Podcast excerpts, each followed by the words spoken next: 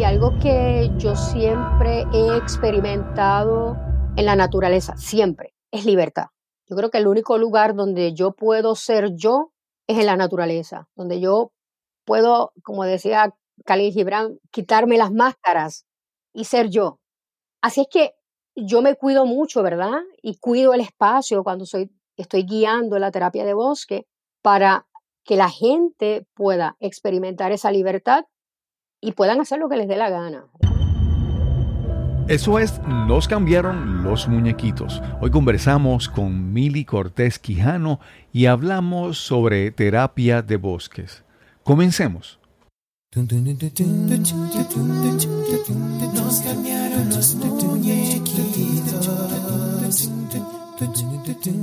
Mi nombre es Cristóbal Colón. Soy un comunicador, un bloguero, un podcaster. Y eso es, nos cambiaron los muñequitos, porque lo único constante en la vida es el cambio. Bienvenida, bienvenido a Nos cambiaron los muñequitos. Gracias por acompañarnos en este episodio número 133. Hoy conversamos con mi amiga Mili Cortés Quijano.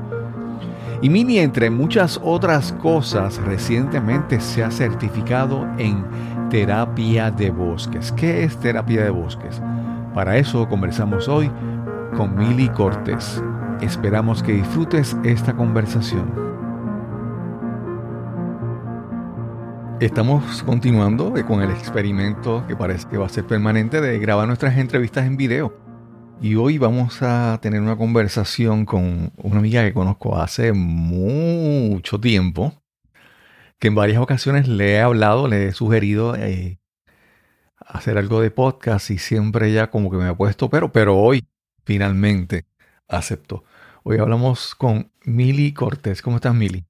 Saludos, muy bien, gracias. Mili, les adelanto que ella es una persona diferente, vamos a decirlo de esa manera. De esas personas que tú conoces y tú e, es diferente a las demás.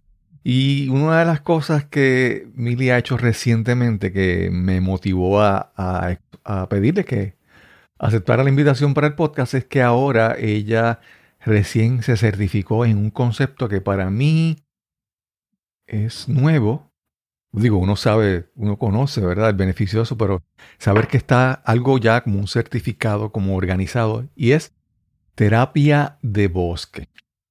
Y vamos a hablar sobre eso. Pero vamos a comenzar primero con Mili. Mili, eh, háblanos de tus inicios, de tu origen, ¿dónde, dónde naciste, dónde te criaste? Sí, yo nací en Santurce. Eh, mi mamá para entonces vivía en Bayamón, así es que de pequeñita viví en Bayamón. Eh, junto a mi abuelita y mi mamá.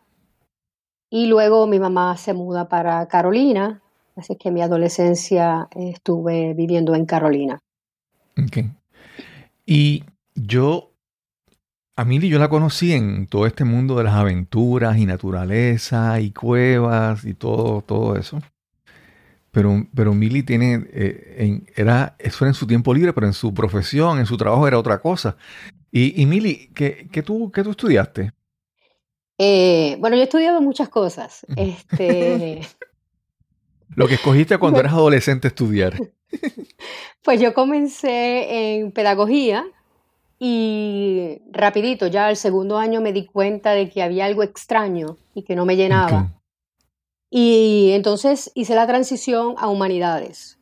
Ok. Eh, completé los créditos, uno tiene que completar 21 créditos para, para poder dar clases, eh, aunque te gradúes de otra facultad. Así que completé los 21 créditos eh, en pedagogía, pero mi bachillerato es en humanidades. Más adelante eh, comencé a trabajar en una compañía de logística y tuve un mentor maravilloso, este, que para entonces estaba instalando las, las nuevas redes que en aquel entonces era Nobel. Y me interesó mucho y entonces eh, le pedí que yo quería aprender y me dijo, bueno, ven los fines de semana y yo te enseño. Así que así comenzó mi carrera en sistemas de información. Me fui a estudiar, hice un curso corto en programación, para aquel entonces COBOL y Basic. Wow. Y, y luego, wow, y luego eh, comencé a hacer la maestría en sistemas de información.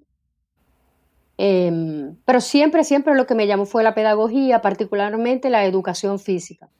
Okay, okay. Así que años después completé una maestría en educación física adaptada y ah, realmente fue lo mejor que hice.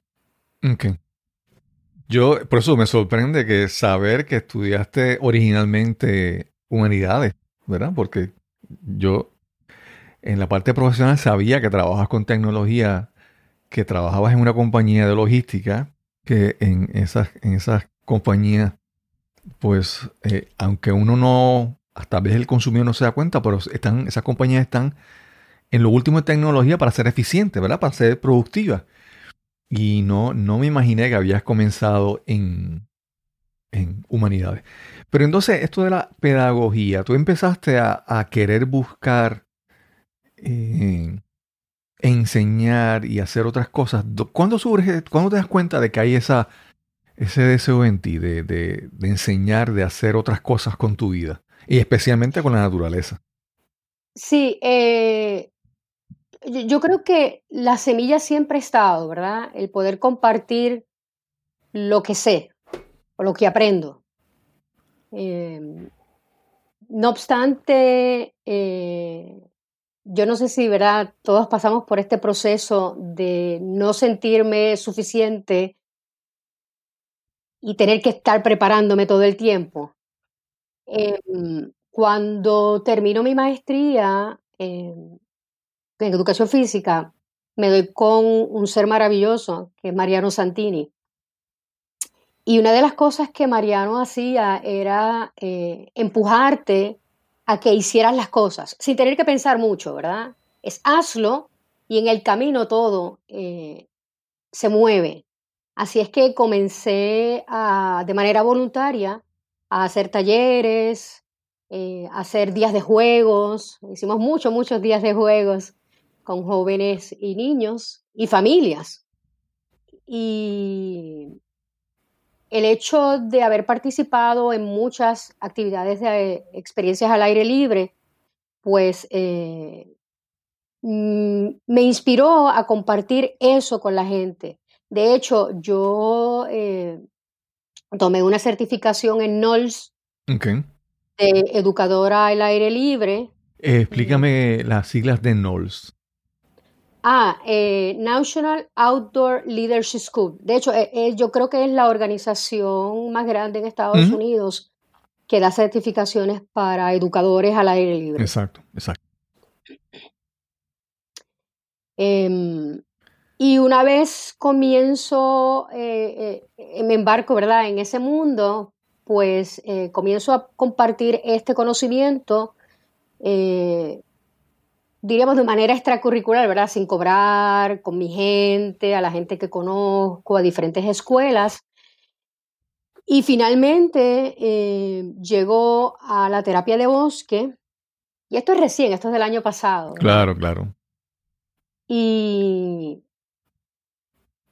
wow, eh, es algo diferente. Y nosotros, ¿verdad? Que hemos hecho actividades al aire libre, desde cueviar y kayakear y correr bicicleta. Y, Em, es un concepto diferente, es un concepto de contacto con la naturaleza, pero de una manera diferente a que si te fueras a correr bicicleta, eh, que tiene su valor y tiene su encanto, y, a mí correr bicicleta, a mí mountain biking de verdad que me vuela la cabeza. No obstante, es algo totalmente diferente. Ok.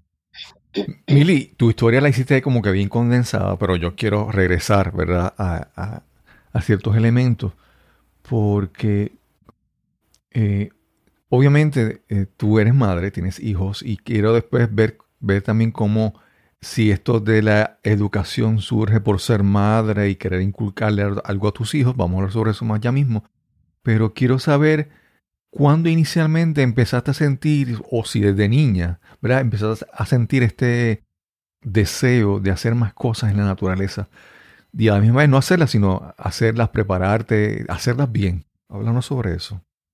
Yo, yo creo que ha, llegado a mi vida gente chévere que me ha presentado, ¿verdad? Oportunidades. Y yo recuerdo que mientras trabajaba, un gerente hizo un... Y ya yo era adulta, ¿no? Ya yo tenía veintitantos. Y hizo una travesía en el Cañón San Cristóbal. Hizo un grupito del trabajo. Y fue mi primera experiencia este, de, de esta manera, ¿no? De una manera activa. Eh, este, y hicimos la travesía, me fascinó, quedé encantada. Y entonces comencé a hacer contactos con Raymond de Acampa, que para entonces la, tienda era, estaba comenzando, estaba literalmente abriendo la tienda. Y tenía un curso de, acampar. Y, y, yo me sentí tan honrada que él me invitó a evaluar su curso. Qué bien. Eh, Sí, y entonces eh, de ahí no he parado. Después de ahí, entonces comencé, eh, me encontré con Julio de la Sociedad Espeleológica.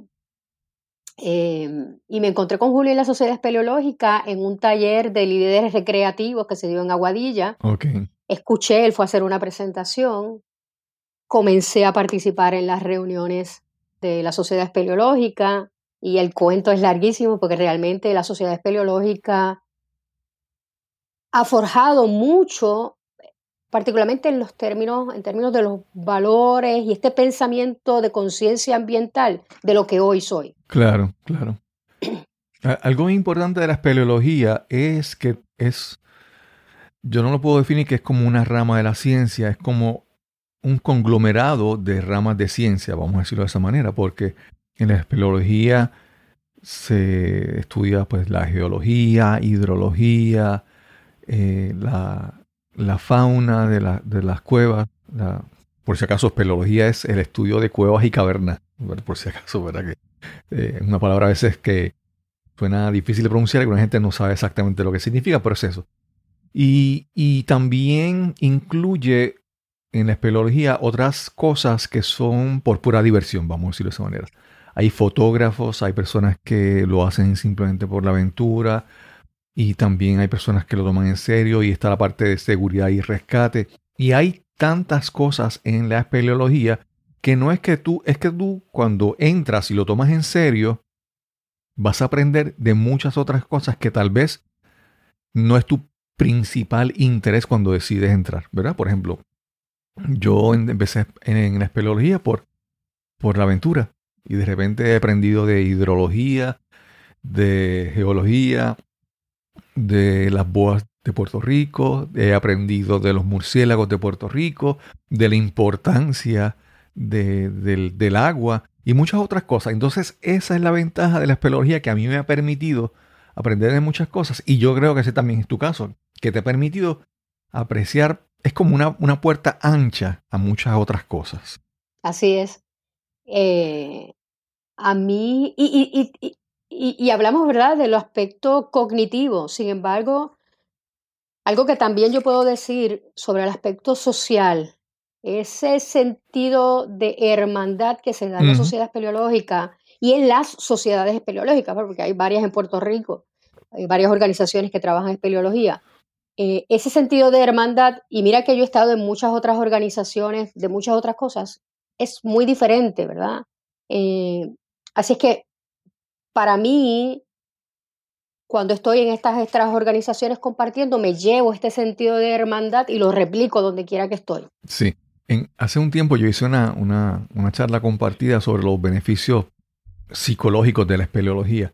Y una de las cosas muy importantes es, volviendo a lo que mencionaste, el mountain bike, el ciclismo en, en, montaña, ¿verdad?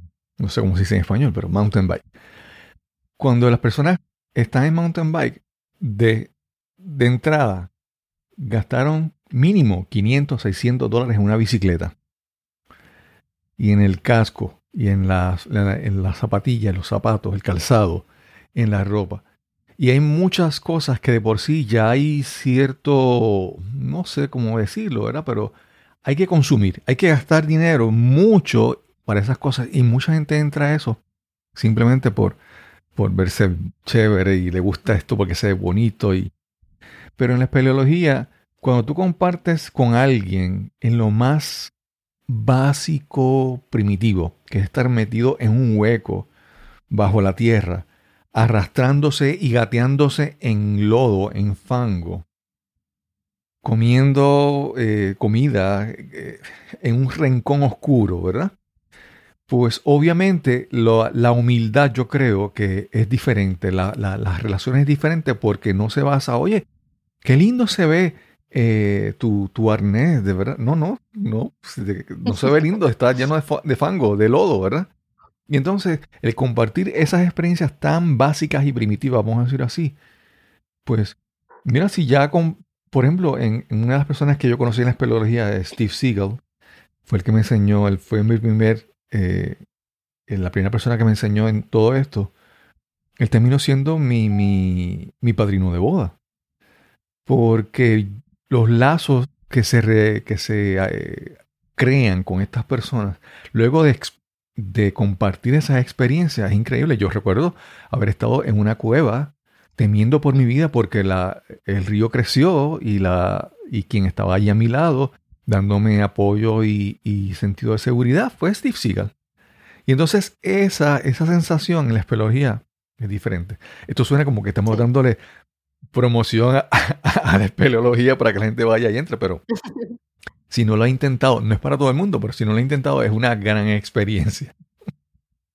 Sí, sí, y, yo, yo, creo que todas las aventuras o experiencias al aire libre tienen su encanto, todas, y mira que yo he practicado muchas, todas son diferentes, así es que es cuestión, ¿verdad?, de encontrar la que, eh, la, que te llena, eh, pero estoy contigo con, términos de la espeleología, ¿verdad?, tener e, este concepto de que alguien tiene tu vida en sus manos, de que todos tenemos que trabajar en equipo. O sea, todas estas destrezas que le llaman los soft skills, todas ellas se dan a la misma vez en un conjunto donde sale lo mejor de ti. Eh, y, fíjate, nunca había pensado en el concepto de la humildad eh, y lo mencionaste y me pareció que, que ese es el concepto básico, ¿verdad? Desde la humildad.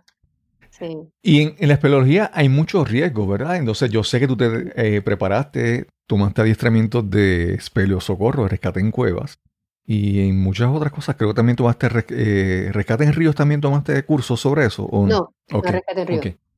Pero entonces llegas a, a, estas otras cosas que son, vamos a decir, menos peligrosas, de menos riesgo, ¿verdad? Como la terapia en bosques. ¿Cómo llegas ahí finalmente de manera formal, verdad? Porque Mencionabas que siempre has apreciado la naturaleza y todo, pero ¿cómo de repente descubres que hay algo tan específico y detallado en, los bosques? Pues yo me imagino que es que tenía que llegar, porque justo el año pasado estaba tomando un curso de sistemas y diseños de energía renovable con un grupo de mujeres y de ese curso mantuve relación estrecha, mantengo relación estrecha con muchas de las mujeres. Así que de vez en cuando nos salimos y salimos a comer. Y un día en una de estas salidas, eh, una de las muchachas me dice, eh, Viveca, un ser maravilloso, me dice, mira, aquí hay algo que te puede interesar. Me llegó esto y me enseña su teléfono, eh, una certificación en terapia de bosque. Yo nunca había escuchado sobre terapia de bosque. Si es que esto era a una semana de someter la solicitud y es un curso que estaba auspiciado por una organización que se llama Corazón Latino y el Servicio Forestal. Y entro, busco información y quedé fascinada. Y una de las cosas que me fascinó fue el hecho de que uno, cualquier persona puede practicarlo. No es como la espeleología, ¿verdad? Dos, de yo, yo reconocer que hay un valor eh, restaurativo eh, en la naturaleza y poder compartirlo con alguien. Es que literalmente me voló la cabeza. Así es que yo tenía muchas dudas, ¿verdad?, de si me iba a ser, aceptada. Sin embargo, pues eh, sometí mi solicitud y fuimos, y muy emocionada, ¿no? Este, fuimos un grupo de 14 puertorriqueños que estuvimos en esta certificación el año pasado. Em, uno piensa o podría pensar, ¿verdad? El que no lo ha hecho, podría pensar que eh, el mero hecho de tú salir y conectar con la naturaleza es terapia de bosque. Eh, sin embargo, la manera en la que nosotros llevamos el proceso eh, y una secuencia, ¿verdad? Donde se dan unas invitaciones, hace que la experiencia sea de conexión rápida y diferente. Eh, y entonces, si te digo, si cuando leí me voló la cabeza, cuando lo hice, quedé encantada. Yo recuerdo eh, en una de las terapias, porque nosotros intensivamente lo que hicimos fue muchas terapias de bosque durante esa semana que estuvimos en el yunque. y hubo una en particular que comenzó a llover copiosamente, pero era una, bueno, yo el yunque siempre llueve, pero en este momento era una lluvia increíble y estábamos cerca de un río. Em, cuando habíamos salido estaba soleado, así que yo no me llevé nada. Y yo había dejado, eso fue yo creo que el segundo día, yo había dejado atrás en mi casa, yo tengo una finca y había dejado muchas cosas pendientes y tenía un estrés y enseguida el estrés se pone aquí y toda esta cosa, ¿verdad? Entonces, eh, recuerdo que cuando la lluvia cayó y yo dije, bueno, pues eh, me rindo, ¿verdad? Me rindo ante la lluvia. Primero porque no tenía un jacket. A mí me gusta la lluvia, ¿verdad? Pero me rindo. Y ese rendirme yo sentí, o sea, fue, sentí literalmente que esta área aquí se desvaneció. Claro, claro. Eh, y, claro, hay toda una conexión diferente, no, no, no es la tradicional. Eh, entonces, eh, nosotros, eh, pero nada, para seguir contando de este, de este momento, ¿verdad? Porque fue un momento muy especial. realmente en ese momento, cuando salimos del bosque, yo creo que fue el momento en que yo entendí, ¿verdad? ¿Por qué terapia de bosque? ¿Para qué terapia de bosque? Y el hecho y ese día fue como que el, momento, el breakthrough de decir, esto yo lo tengo que compartir con todo el mundo. Aunque sea una vez en la vida. Mili, tengo ahí, sigo escuchando y siguen surgiendo más preguntas y a veces digo, bueno, espero que dé el tiempo. Primero, eh, yo recuerdo haber estado con, con personas, posiblemente tú en algún momento, que iban así por el, por una vereda y de repente abrazaba un, árbol. y recuerdo eso y yo, yo como que, ajá, sí, ok, está bien. Yo no, no voy a abrazar el árbol. El árbol. Eh, pero cada cual, ¿verdad? Yo entendía lo que cada cual quería hacer, ¿verdad? Y en tu caso, ¿verdad? Yo quiero saber, primero, eh, qué elementos que, una persona o qué tipo de actividad una persona puede encontrar en, una, en una sesión o como se llama, en una, en un evento, sí, una caminata de terapia de bosque. Y segundo, si hay una, vamos a decirlo de esta manera, una persona, la experiencia es diferente de acuerdo a la, botánica, a, la flora de ese lugar. Eh, si tiene la persona que conocer un poco sobre la, flora o, o, no. Háblanos sobre esas dos cositas, por favor. Ok, eh, inicialmente quiero comenzar diciendo que nosotros en la terapia de bosque somos guías. Así que nosotros decimos que el terapeuta es el bosque y nosotros los guías abrimos las puertas. Y abrimos las puertas de los sentidos. No hace mucho yo escuchaba eh, a, un monje hindú hablando sobre eh, el hecho de que todo lo que sentimos lo sentimos adentro. A veces vemos a una persona, pero vemos esta persona y todo lo que estamos viendo lo vemos dentro de nosotros. Así que nosotros la única manera de sentir y experimentar las cosas es por los sentidos. Así que nuestra misión como guía es abrir los sentidos para que las personas puedan experimentar. ¿Y experimentar qué? Experimentar lo que el bosque traiga. Así es que siempre se va a ver diferente con relación no solamente al bosque, pero con relación a tu experiencia. Nosotros todos tenemos una historia. Eh, tenemos un aspecto consciente, pero también tenemos un aspecto inconsciente y tenemos un consciente colectivo al que nos referimos. Así es que la mezcla, ¿verdad?, de todas estas cosas con lo que el bosque provee es lo que crea esa experiencia. En todas las que hemos tenido, yo nunca he visto, de hecho, yo nunca he experimentado lo mismo, siempre experimento algo diferente. Y algo chévere, nosotros hemos tenido personas así, bien científicas, bien escépticas, bien, eh, lo que yo llamaría cuadraditos, ¿verdad? Que tienen su experiencia y personas que están ya muy conectadas con la naturaleza por el trabajo que hacen eh, o por lo que han experimentado en la vida, ¿verdad? Em, y estas personas se conectan y tienen su experiencia. Okay. Si es que la experiencia no la defino yo, la experiencia está definida, ¿verdad? Por el contexto y por el contenido de lo que tú traes en tu vida. Okay. Y como tú no eres la misma persona cada día, cada día tú eres un ser diferente, cada día la experiencia va a ser diferente. Pues, eso es así. Además de que nosotros eh, trabajamos algo que se llama la invitación. Okay. Y la invitación, como cualquier invitación, tú puedes aceptarla o no aceptarla. Ok. Y se ve de la manera en la que tú escojas. Así es que el lenguaje que utilizamos es un lenguaje amplio, abierto y sensorial para que la persona pueda definir cómo se hace. Así que no hay maneras correctas, no hay maneras incorrectas de hacerlo. Em, y tenemos esta libertad. Y algo que yo siempre he experimentado en la naturaleza, siempre, es libertad. Yo creo que el único lugar donde yo puedo ser yo es en la naturaleza, donde yo puedo, como decía Khalil Gibran, quitarme las máscaras sí. Eh, y ser yo.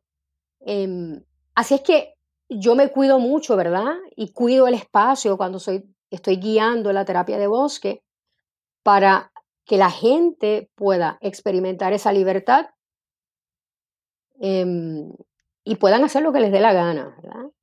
Entonces...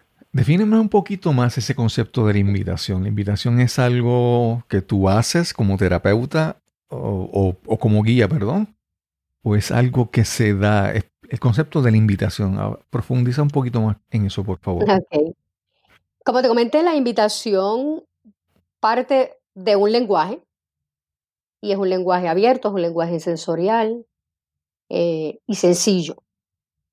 Cuando hacemos las invitaciones, y hay miles de invitaciones, ¿verdad? Eh, esto se trabaja mucho con, con esa conexión previa que yo hago con el bosque. O sea, que cuando yo llego al bosque y voy a hacer una, una terapia de bosque, yo conecto primero con el bosque. Y el bosque me va a decir qué invitaciones, ¿verdad? Ese día vamos a hacer. Así es que durante el recorrido, nosotros invitamos a la gente a hacer unas cosas. Muchas de estas cosas tienen que ver con el sentido. Em, nosotros tenemos una... es que todas son, son, preciosas, ¿verdad? Eh, para los niños, trabajamos mucho las invitaciones por medio del juego. Eh, y juegos sencillos eh, que uno podría imaginar que son tan sencillos que no van a crear el efecto. No obstante, precisamente crean un efecto maravilloso y mágico porque son sencillas. Exacto. Vamos a una pausa y regresamos inmediatamente a nuestra conversación con Mili Cortés. Escucha y dime si te ha pasado esto. Estás en una presentación o conferencia y a solo minutos de comenzar agarras tu teléfono móvil y te sumerges en las redes sociales para distraerte, para matar el aburrimiento. Y puede que el tema sea importante y valioso, pero el presentador no puede capturar tu atención, no logra que te intereses en su mensaje. ¿Te ha ocurrido? O peor aún, ¿ha pasado algo similar cuando eres tú el que estás presentando? Mientras hablas, ves con frustración cómo pierdes poco a poco el interés de tu audiencia. y es que no es suficiente el valor o la importancia de tu información si el mensaje no viene acompañado de entusiasmo, pasión y con las técnicas de comunicación más efectivas. Para tener el éxito que sueñas, necesitas las herramientas apropiadas para educar, persuadir e inspirar a tu audiencia. Si quieres comunicar y conectar realmente, necesitas descubrir tu mensaje, optimizarlo y presentarlo con autoridad y autenticidad. Quiero ayudarte a encontrar ese mensaje emblemático que te eleve sobre tus colegas o tu competencia. Quiero que descubras tu voz, que te conviertas en ese conferenciante, en ese orador influyente que imaginas y anhelas ser. Para más información visita el enlace www.speaknow.live. speaknow.live. O si deseas, puedes escribirme al correo electrónico info arroba cristobalcolón.net. Info arroba cristobalcolón.net. Ese puede ser el primer paso a cambiar tu vida y alcanzar las metas que tanto anhelas. Y ya estamos de vuelta a nuestra conversación con Mili Cortés. Cuando escucho este concepto, esto de la invitación, Mm, me da la curiosidad de dónde surge el concepto, o sea, de dónde surge el concepto de terapia de bosque originalmente. Porque sabemos que muchas culturas eh, indígenas en diferentes países del mundo tienen una conexión parecida, similar, pero a la misma vez con peculiaridades sobre la naturaleza. Eh, los, indígenas nativos americanos en América del Norte, en Centroamérica, siempre hay una conexión. ¿De dónde surge entonces este concepto que evoluciona en ser terapia del bosque? ¿Quién lo, quién lo creó o, dónde surgió? Sí, se crea en los ochentas y se conoce el concepto como Shirin-yoku. En Japón em, estaban teniendo una serie de, bueno, todavía realmente tienen una serie de problemas de salud, pero había personas que se morían eh, en sus escritorios en el trabajo. Así es que ellos comienzan a tener una serie de iniciativas para ver cómo ellos pueden eh, ayudar el aspecto de, salud pública en la población de Japón. Y una de las cosas que ellos trabajan es la conexión con la naturaleza. Así es que ellos desarrollan una metodología para hacer el Shirin-yoku que se traduce a forest bathing o baño, baño de bosque y luego pues se hace entonces la reconexión a, a terapia de bosque. Y en Japón se ve de una manera. En Japón es muy metodológico, ellos te toman el pulso antes de entrar, a veces le toman este, la sangre, le sacan los niveles de cortisol. Y hay muchos estudios que los japoneses han hecho, de hecho, y, en otros países también, Suecia ha hecho eh, unos estudios bien, bien bonitos con relación a eh, los, biométricos, ¿verdad? Cómo tú entras de una manera y sales de otra manera, cuáles son estos beneficios biológicos y psicológicos, ¿verdad? En la reconexión con la naturaleza y con el proceso. Cuando se lleva esta práctica eh, al occidente, lo que se hace es que se hace una traducción de la metodología y se incorpora de una manera que pueda ser llevada a cabo en un espacio corto de tiempo.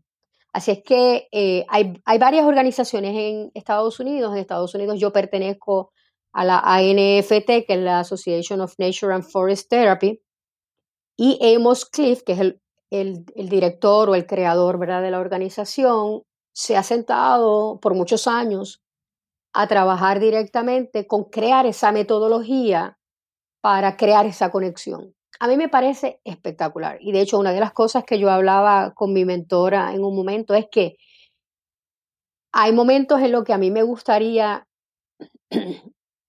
salirme de la estructura. Eh, sin embargo, encuentro el valor total, ¿verdad? Porque hay una estructura creada. Encuentro el valor total y creíble, ¿verdad? De esa estructura y cómo eh, es un, bloquecito sobre el otro que logra, ¿verdad?, crear esta conexión. Em, y nosotros le llamamos la secuencia. Ok, ok. No, no, no me has contestado todavía una pregunta que específica es, ¿qué actividades, qué cosas, van, por ejemplo, yo explico a las personas de yoga, que alguien que no conozca de yoga, yo le digo, bueno, yoga, yoga, ¿qué tú puedes encontrar en una clase de yoga? Digo, bueno, está, puedes llegar y encontrar ejercicios de respiración, pranayama, y puedes encontrar lo que se llama posturas asanas, y hay posturas que son de flexibilidad, otras de fortaleza, de equilibrio. Así yo puedo describir para que alguien que no, que llega y entra a un salón donde, donde esté dando una clase de yoga, que puede ver? Entonces, en tu, en tu caso, ¿qué actividades una persona llega y va por el bosque y va a este grupo de personas haciendo eso? ¿Qué puede ver esa, eh, esa persona que están haciendo ese grupo? ¿Qué actividades hacen? Ok. Este, la idea es que experimentes una, ¿verdad? Mm, nosotros, dentro de nuestra secuencia, pues tenemos una introducción donde te vamos a, decir qué vas a, qué vas a ver. ¿verdad? En esta introducción te decimos que vas a ver una serie de invitaciones, ya te explico un poco sobre las invitaciones, te decimos el hecho de que puedes aceptarlas o no aceptarlas o hacerlas ¿verdad? de una manera libre. Y una vez llegamos a nuestra primera invitación, eh, comenzamos a conectar con los diferentes sentidos. Así es que creamos una desconexión de un sentido y una conexión a otro sentido. Y es dirigido. Es una manera, esa es la única, posiblemente la única invitación que es totalmente dirigida. Así que te llevamos a un sentido, luego te movemos al otro, pasamos un tiempo en cada uno de los sentidos y en ocasiones trabajamos, además de los cinco sentidos tradicionales, otros sentidos que no conocemos, como es el propioceptivo, ¿verdad? Y la cuestión del radar y dónde estoy localizado, el imaginal, ¿verdad? Que sigue siendo un sentido, eh, donde nos traspolamos, ¿verdad? Por medio de la visualización a conectar eh, de otra manera. Y luego nos movemos a otras invitaciones donde eh, puedes ver desde invitaciones, ¿verdad? Como juego. una, una, muy bonita es buscar, y lo hacemos en grupo, buscar cosas en la naturaleza que creen sonido. Y si puedes, tráelas al espacio. Cada vez, cada, después de cada invitación, nosotros tenemos un momento de compartir. Y en ese momento de compartir, la persona que está hablando va a tomar una pieza de compartir, que puede ser una hoja, cualquier cosa que consiga en la naturaleza. Mientras esa persona habla, los demás escuchamos, pero no escuchamos solamente, ¿verdad?, desde, desde el oído, sino escuchamos desde el corazón. Claro. Em, así que después de cada invitación, compartimos, tenemos el momento de compartir. Y cuando traemos en este momento, ¿verdad?, todos estos sonidos, eh, se vuelve, todas las veces que yo le he hecho es algo mágico. Okay. Eh, es, juguetona, es una manera lúdica, ¿verdad? De que la gente haga ruido, haga música, haga magia. Eh, es muy lúdica y, todo el mundo sale riéndose. Sin embargo, durante un espacio, unos 10 o 15 minutos que estamos buscando estas cosas que hacen sonidos, literalmente tú estás tocando un montón de cosas, palpándolas, mirándolas de una manera diferente. Porque cuántas veces tú has ido por el bosque o en tu patio. ¿Cuántas veces tú has ido en tu patio a verificar cómo suenan las cosas? Sí. Posiblemente nunca. Sí. Hasta cierto punto es como regresar a uno a, ese estado de niño.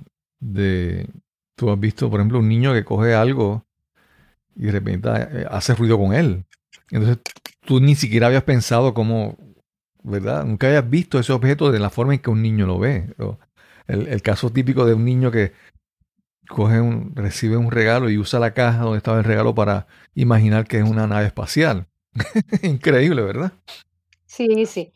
Y muchas de ellas, a mí me gusta mucho, ¿verdad? El aspecto del juego. Yo, la realidad es que soy loca con el juego. Eh, así es que yo trato de balancear, hacer un balance entre las invitaciones lúdicas y las invitaciones que no son lúdicas.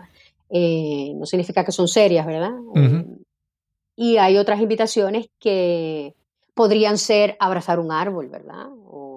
digo, de eso yo no, nosotros no vamos a decir abrazarlo. Eh, nosotros, una vez más, la invitación tiene que ser suficientemente abierta para que la persona, si siente que lo tiene que abrazar, lo abrace, y si siente que no lo tiene que abrazar, no lo abrace. Así es que la invitación no sería a abrazarlo, sería a conectar con el árbol. Exacto, exacto. Sí, puede ser que alguien simplemente piense que conectar es colocar la mano en la superficie y ya, eso. Sí, que se sienta la persona cómoda en lo que quiere hacer, vamos a decirlo de esa manera. Mili, yo, yo tengo que confesarte, eh, tengo, eso, eso es un tema que tengo para conversar en uno, en de estos días. Y es que, primero, yo, yo, he aprendido, yo he aprendido mucho de la espeleología y de mis adiestramientos de rescate. Yo he aprendido mucho. Y he aprendido lecciones que yo utilizo en mi vida cotidiana. Y una de las lecciones es que uno siempre tiene que velar por uno mismo, ¿verdad? Uno siempre es primero, cuidarse uno mismo. Y entonces, en estas situaciones de emergencia, pues una forma a veces de sobrevivir es como que uno aislarse, ¿verdad? Entrar como un modo de sobrevivencia, aislándose del mundo exterior. Esa es una forma, ¿verdad? Y a mí me parece que yo hasta cierto punto, en todos estos cinco meses que llevamos con la cuarentena, ya seis meses, yo inconscientemente me he retraído a ese estado, vamos a decir, de sobrevivencia, de aislación, de aislamiento. Y, es, e, e, eso funciona tal vez en ciertas circunstancias o por un tiempo, pero por el tiempo prolongado que llevamos en esto, yo he sentido eh, efectos negativos, ¿verdad? En todo este aislamiento. Y entonces yo pienso que, que esto, yo incluso me puse a buscar información y es más común de lo que yo pensaba. Hay muchos escritos sobre esto. Y pienso que la terapia de bosque puede ser una excelente alternativa para salir de esa burbuja que hemos creado para protegernos y a la misma vez movernos a otros lugares que nos traigan un efecto positivo y a la vez sin exponernos a los riesgos de otras actividades. ¿Qué tú me puedes decir sobre eso? Pues mira, este, sí, eh, es un rotundo sí. Eh, nosotros, y yo creo que todos los hemos hecho durante estos últimos cinco meses, eh, el entrar y salir, el retraernos. hay mucha gente muy asustada. y nosotros ahora mismo entendemos que una de las una de las maneras, ¿verdad?, de protegernos contra no solamente eh, el COVID, sino otras enfermedades, es eh, mantener nuestro sistema inmunológico óptimo. Eh, y se habla mucho allá afuera de la vitamina D y la vitamina C y el zinc, y hay mucha gente consumiendo mucha vitamina. Sin embargo, muchas de estas vitaminas son ofrecidas por la naturaleza misma. Eh, hay estudios evidenciados que demuestran que la terapia de bosque, particularmente la terapia de bosque, puede aumentar, eh, optimizar tu sistema inmunológico. Así es que tú entras de una manera al bosque y sale de otra. Y tiene que ver mucho no solamente con la experiencia, pero tiene que ver con algo que se conoce como los fitoncidas, que son unas, eh, unos químicos que producen los árboles eh, para autoprotegerse, ¿verdad? Y estos fitoncidas lo que hacen es que nosotros cuando lo olemos podemos crear células que eh, inhiben cáncer o células que nos ayudan a protegernos de manera con nuestro sistema inmunológico. Así que a nivel científico, ¿verdad? Sabemos que esto eh, es posible mediante la terapia de bosque y la conexión, ¿verdad? Con la naturaleza. Además de eso, el estar afuera, el estar afuera, tomar sol, eh, y compartir de otra manera crea unos estados psicológicos que autorregulan tu sistema inmunológico. Así que vamos siempre a lo mismo, ¿verdad? La vitamina D cuando tomamos sol. Y nosotros sí hacemos la invitación a que nosotros somos un grupo, ¿verdad? Aquí de 14 guías de terapia de bosque. Nosotros hemos tenido varios acercamientos a la población para llevar estas terapias de bosque a, la gente que quiera eh, tomar terapia de bosque y lo estamos haciendo en esa burbuja familiar, ¿verdad? Si tú tienes una familia de la que tú ya tienes cuatro o cinco personas que, que comparten tu entorno diariamente, eh, entonces mantenemos la distancia, usamos eh, nuestras mascarillas en los momentos que estamos cerca. Eh, una vez estás en el ambiente, pues, pues, puedes quitarte la mascarilla. Y así que mantenemos estos protocolos de seguridad. Y, y ha sido maravilloso, ha sido maravilloso. Yo creo que yo quisiera tener tiempo para hacer más, ¿verdad? Pero nosotros tenemos, tenemos otras responsabilidades en la finca. Eh, pero, pero habemos más, yo no soy la única, ¿verdad? Terapia de bosque, pero yo quisiera hacerlo todos los días, todos los días, todos los días. Sí. Este, eh, pero lo estoy haciendo fin de semana nada más. Mili, a mí, yo puedo ver mucha gente, eh, y esto yo lo veo, lo veo desde dos perspectivas, ¿verdad? primero, yo creo que las personas nos hemos acostumbrado, nos hemos, vamos a decir, nos hemos urbanizado demasiado. Las personas estamos acostumbrados a a estar en nuestra casa, tener electricidad, internet, posiblemente aire acondicionado. Eh, nos vamos en el vehículo al trabajo, eh, aire acondicionado, a una oficina con todas las comodidades. Estamos bien vestidos, posiblemente no sudamos en todo el día. Y nos hemos desconectado de nuestra naturaleza. Yo digo nuestra naturaleza animal, somos, somos animales, ¿verdad? Y por más, como dice el, el refrán, eh, el, mono, por, más mejor que se vista, sigue siendo mono, ¿verdad? Eh, y yo creo que entonces, a veces creo que nos hemos ido engañando durante toda la vida, poniéndonos estas cosas encima, ropa, vehículos, carros, eh, un hogar, lujo, tecnología, y nos hemos desconectado de que somos seres naturales, seres animales, ¿verdad? Y entonces hay personas que que, llevan tanto tiempo conectados en eso, cuando por ejemplo pasa una tormenta o pasa un huracán, de repente se sienten que su mundo se derrumba porque están tan acostumbrados a toda esta infraestructura alrededor de ellos que piensan que los define.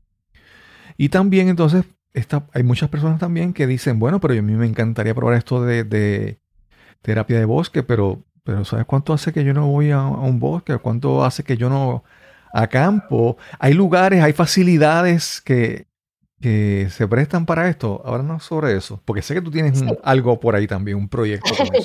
sí, sí, sí. Mira, eh, la terapia de bosque, yo inicialmente te había comentado que se puede, cualquier persona puede llevarla a cabo. De hecho, nosotros eh, tenemos desde niños pequeños hasta personas, ¿verdad?, muy adultas.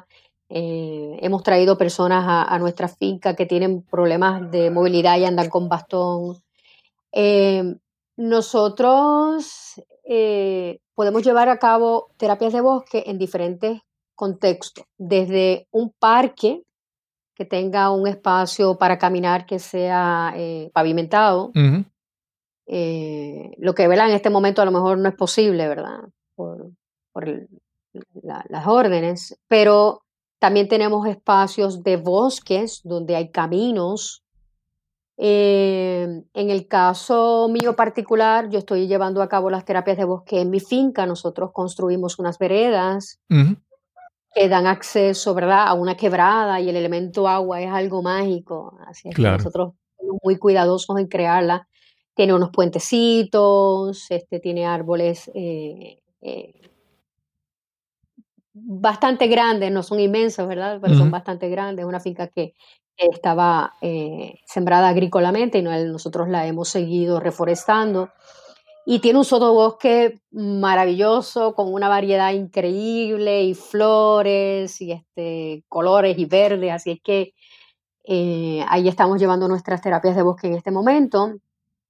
Tenemos compañeros que también están usando eh, otros bosques y lugares públicos, por ejemplo, el Servicio Forestal, eh, el Yunque, nos ha dado permiso de usar una de las veredas para hacer, hace dos fines de semana yo tuve una en la zona Dora, que es el área que nos han prestado, y allí podemos tener una terapia de bosque también. Pero en, tu finca, aparte de las veredas, tiene un proyecto ahí que es algo, un concepto que para alguna gente posiblemente es nuevo, lo que se llama glamping. Explícanos qué es eso de glamping. Glamorous camping. No sé si lo, no sé si lo estoy pronunciando bien, pero... Sí, em, sí, sí, sí, lo está pronunciando bien. Mira, no, no es un concepto nuevo, es, es diferente en Puerto Rico, llegó hace un par de años a Puerto Rico. Nosotros no fuimos los primeros, hay otro glamping eh, en Cabo Rojo, Este, en nosotros es un poquito diferente, em, es más lujoso, eh, las casetas son bien grandes y adentro ¿verdad? de las casetas eh, traemos el concepto de camping, ¿verdad? Es camping, camping, y sientes que estás haciendo camping, pero no vas a perder la comodidad de tener una cama cómoda, tener, eh, nosotros ponemos eh, edredones muy bonitos, se decora muy bonita, ¿verdad? Para que cuando tú llegues, este, toda esta, y, la vista, la vista de nosotros, eh, aquí se ve desde Atillo, que estamos en una montaña arriba, desde Atillo hasta San Juan. Así es que el concepto completo, ¿verdad? Es de glamour, desde el glamour natural que existe por la naturaleza, hasta eh, el glamour que tú entras y ves en esa caseta. Eh, ofrecemos eh, las áreas para estar, vajilla y todo lo que ustedes necesiten, ¿verdad? Para poder cocinar si desean cocinar. Hay mucha gente que cocina, hay mucha gente que sale fuera y come. La palabra glamping viene de la combinación de una palabra compuesta de glam, de glamour y Glamorous camping. Camping, exacto, que es, una experiencia en la naturaleza, pero usted no tiene que cargar con una caseta, no tiene que preocuparse por eh, llevar un montón de cosas, sino ya ahí está todo. Y para que el impacto para algunas personas no sea tan fuerte, pues es, una experiencia en la naturaleza, pero con ciertas comodidades. Y, este mercado y este, esta experiencia, este proyecto ha tenido buena acogida. Hay mucha gente que le gusta este concepto. Sí, sí, mira, y, y nosotros ahora mismo, ¿verdad? Estamos abiertos parcialmente, particularmente, ¿verdad? Porque tenemos que mantener el distanciamiento, así que estamos alquilando solamente un área, eh, pero sí ha tenido tremenda acogida. Nosotros, nuestro lema es eh, en armonía con la naturaleza y todo lo concentramos en armonía con la naturaleza. Algo que quiero comentarte que, que a mí me parece muy lindo es que nuestra misión eh, ecológica, ¿verdad? De esa conciencia ecológica la hemos podido llevar al proyecto de manera que hay gente que se ha beneficiado eh, en su día a día de lo que nosotros proveemos. Y me explico, ¿verdad? Nosotros no usamos y, hablamos con la gente, las reglas están claras. Aquí no se trae plástico, aquí no se trae eh, botellas de plástico, aquí no se trae papel toalla, Aquí no se trae, es una serie de cosas que nosotros le decimos no traiga, no traiga, no traiga, no traiga. Eh, nosotros ofrecemos eh, servilletas de tela, nosotros ofrecemos eh, platos de vajilla para que la gente. Entonces todo es reusable. Okay. Y cuando la gente, y le explicamos, hay gente que ha traído y nosotros los reconectamos y le explicamos el por qué. así que hemos tenido, ¿verdad? Por medio del proyecto esa oportunidad de educar a la gente en que, mira, no te toma mucho fregar un plato eh, versus el impacto que hemos tenido, ¿verdad? Así es que... Y te pregunto, si alguna persona, por ejemplo, quisiera, quiere la, experiencia del glamping, pero eh, le dan la opción de que haya cocina, que alguien le cocine o algo, o no esa, esa opción nunca se le da a, a, las personas que participan. O sea, que, que puedan que no tengan ni que preocuparse por cocinar porque tienen algún tipo de, no sé, cocinero o alguien que les pueda ayudar. No, no ofrecemos eso. A mí no me gusta cocinar, así que no. no, se me ha, ocurrido. Este, pero aquí hay muchos restaurantes cercas. Entonces, sí, siempre. Y a la gente siempre le gusta salir afuera, o sea, venir a Orocovis y no salir a un restaurante. Tiene muy buenos restaurantes. Y lo chévere aquí es que, ¿verdad? No para la promoción, o, a lo mejor le podemos dar promoción, pero la variedad de restaurantes que hay en Orocovis es impresionante, porque tienes eh, restaurantes que son un poquito pricey, eh, por lo menos para mí, ¿verdad? Eh, que vivo aquí. Porque a lo mejor si voy a otro lado no lo encuentro pricey. Y tienes también restaurantes que tienen especiales diarios, eh, exacto, 6 dólares, 7 dólares, y buenísima, comida buenísima, criolla, eh, y tiene siempre el in-between, em, así que opciones hay. Claro, claro. No, te, pregunto porque, por ejemplo, mencionaste lo de la experiencia de la, una experiencia educativa. La parte del no usar papel, no usar plástico, pero también a veces puede extenderse esa experiencia a la parte de comer saludable. Si, si se hicieran, por ejemplo, actividades con, talleres de Ah. cocina saludable. Yo conozco una amiga que es eh, que hace postres crudo y vegano. ¿Entiendes? Cómo, cómo expandir un poco la experiencia educativa en algo también, ¿verdad? en la parte de la, de la nutrición, que sería tal vez algo, no tal vez Sí, permanente, pero proyectos de vez en cuando. Sí, nosotros proveemos de lo que cosechamos, le proveemos. Nosotros siempre proveemos para el desayuno. Así Ok. que para el desayuno siempre le vamos a dar huevos de las gallinas de aquí. A veces tenemos huevos de, de pata. Este, los de Guinea son muy chiquititas, así que eso no los compartimos. Pero eh, amarillo, eh, pimientos, este, y de los greens que tengamos, ¿verdad? Siempre, siempre se comparte. Qué bien, qué bien. Frutas, cuando tenemos frutales, ahora mismo estamos en parcha, mamey y guineo, así es que siempre van a tener parcha, mamey y guineo. Las últimas personas que llegaron aquí hicieron dulce de mamey. Qué bien, qué Eh, bien. Este, así que siempre hay algo, siempre hay algo para compartir de lo que cosechamos. Sí. Mili, si alguien quiere saber un poco más, un poco más de información sobre, sobre el proyecto de ustedes, tanto en terapia de bosque como en el glamping, eh, ¿cómo los pueden conseguir? Pues mira, eh, nuestra página web es www.fincaororrojo.com, Finca Oro Rojo todo junto. Eh, entonces allí tienes pues de las fotos, puedes mirar la información, está nuestro número de teléfono, pero también está, ¿verdad? La selección para hacer la reservación online. Y dentro de esa página eh, hay un enlace que te lleva a eh, nuestra eh, otra página que es Senderos, que es de terapia de bosque, pero. Sen, escrito Z-E-N, Sí. Senderos. Y allí está entonces toda la información y las terapias de bosque eh, y la manera de reservar para las terapias de bosque. Sí.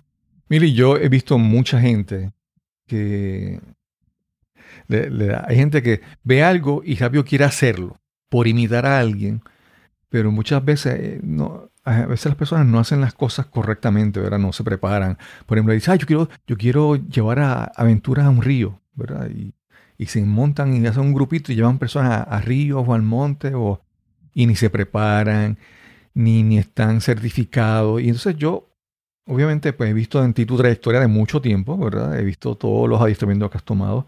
Te adiestraste con NOLS, te adi- adiestraste con la NCRC, que es la National Cave Rescue Commission. Creo que también tomaste cursos de NASAR en algún momento, no, sí, y, que es la de búsqueda y rescate. Y entonces yo veo en ti esa, esa, o sea, yo sé que cuando alguien va donde ti, donde va donde tu proyecto, es, es- tú estás preparada, te has certificado, te has preparado. Y no todo el mundo tiene ese mismo deseo, ese compromiso, esa disciplina de hacer las cosas bien. Yo pues por lo menos, pues como te conozco hace mucho tiempo, sé que eres así un ser especial, eh, que Edwin también es un ser especial y que, que van a estar seguros, con ustedes van a estar seguros porque toda tu vida has sido así, has sido seria con lo que quieres hacer, comprometida y has estado dispuesta a aprender para hacer las, para hacer las cosas bien. Miri, qué bueno, qué bueno haber estado contigo aquí conversando. Así que vamos a ver si un día pronto vamos y visitamos eh, la finca Oro Rojo. ¿Y de dónde sale, de dónde sale el nombre Oro Rojo? Eh, el nombre lo, lo creó Edwin. Ok, Eh, la tierra aquí en Orocovis es roja. ok, Y nuestro, inicialmente nuestro proyecto era un proyecto de siembra. Edwin comenzó la siembra hace casi seis, cinco años, más o menos, cinco años. Eh, y él siempre dijo que se iba a llamar Finca Oro Rojo. Así es que nuestro proyecto es un proyecto eh, de agricultura ecológica.